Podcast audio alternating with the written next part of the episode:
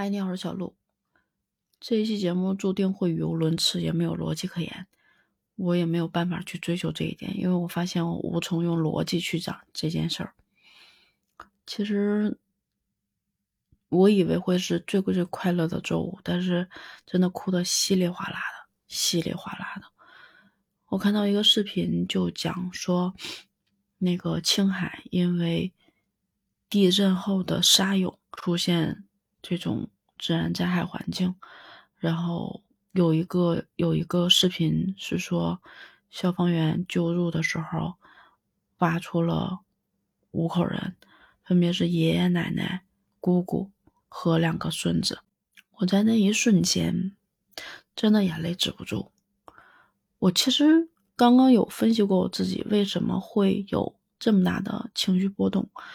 是因为当他提到爷爷奶奶、姑姑和两个孙子的时候，我会我会设身处地的在想，因为我是姑姑，我有一个大侄儿，对于我大侄儿来说，我爸我妈就是爷爷奶奶，然后我就很难受，你知道吗？就是我在想，就如果真的设身处地是那个环境的话，我是愿意用命去换我大侄儿的，就是能够保住他。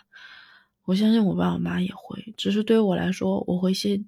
我会很心疼我爸我妈，可是如果这样的话，仍然没有保住，没有保住这两个孙子的时候，我真的是，真的是忍不住泪崩。评论区有人说，大人本来是打算以命换命的，但是最终没有换成。后来接下来再看的时候，看到的是，啊，说那个姑姑是怀了身孕的，是只是回娘家。结果没想到发生这样的事情，然后我就 再一次忍不住了。就是这样，其实意味着三个家庭都没有了：爸爸妈妈的家，这个这个姑姑姑姑的家，和这两个孩子所在的这个爸爸妈妈的家全都破碎了。我就觉得哇，怎么怎么可以这样？然后讲说。那个被挖出来的时候，看到的是爷爷奶奶、姑姑，然后用背护住中间的两个孙子，就是想给他保住嘛，但是没有保住。然后关于沙涌，这是我第一次听说，后来我就去搜了一下，啊，我觉得做一个简单的普及吧，对于不知道沙涌具体是怎么回事的人，有一个简单的了解。虽然我可能表述的不够专业啊，但是我只是想说一下这是个什么。沙涌是针对地震，地震的时候会有地壳运动，当地壳发生折叠或者是断裂的时候，会导致地下的沙石，含有水分大的沙石啊啊，由于这种剧烈的这种挤压运动，会让这些沙石瞬间的液化，通过通过地震裂出的缝或者是一些其他的孔，快速的涌出地面。这一次。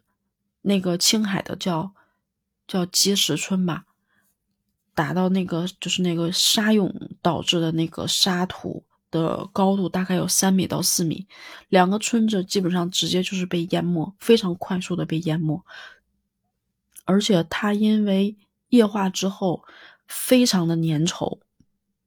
你知道现在北京今天十二月二十二。二号，北京今天的温度最低气温是零下十二度。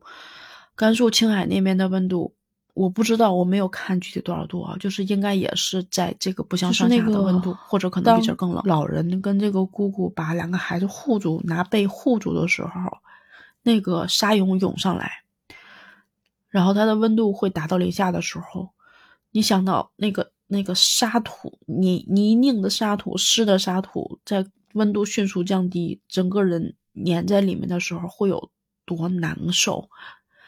我就真的，哎呦，超级的心疼。就是，还有就是这种这种灾难，可能你你连躲你连逃的可能性都不知道。我今天又长了一个知识，说地震的时候要找到空旷的地方，但是这种地震是基于没有那种特别强烈的地震，强烈地震会有吃人的这种情况，就是人真的会从断裂的。地缝中间掉下去，就是可能有逃无可逃。然后说沙涌是要往高处去跑，就是你不要你不要在低处，因为它是从地底下往上涌的。你尽量高的时候，也许可以躲过这场灾难。我心里其实唯一觉得安慰的是，窒息的感觉应该不持不会持续很久吧？如果这样的时候，是不是当时走的时候不会特别的痛苦？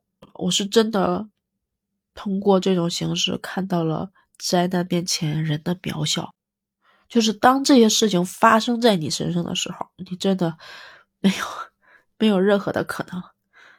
就那一刻，我才知道，只要人活着，什么都有可能；一旦人没了，就什么都没有了。只能在心里去祈祷吧，祈祷吧。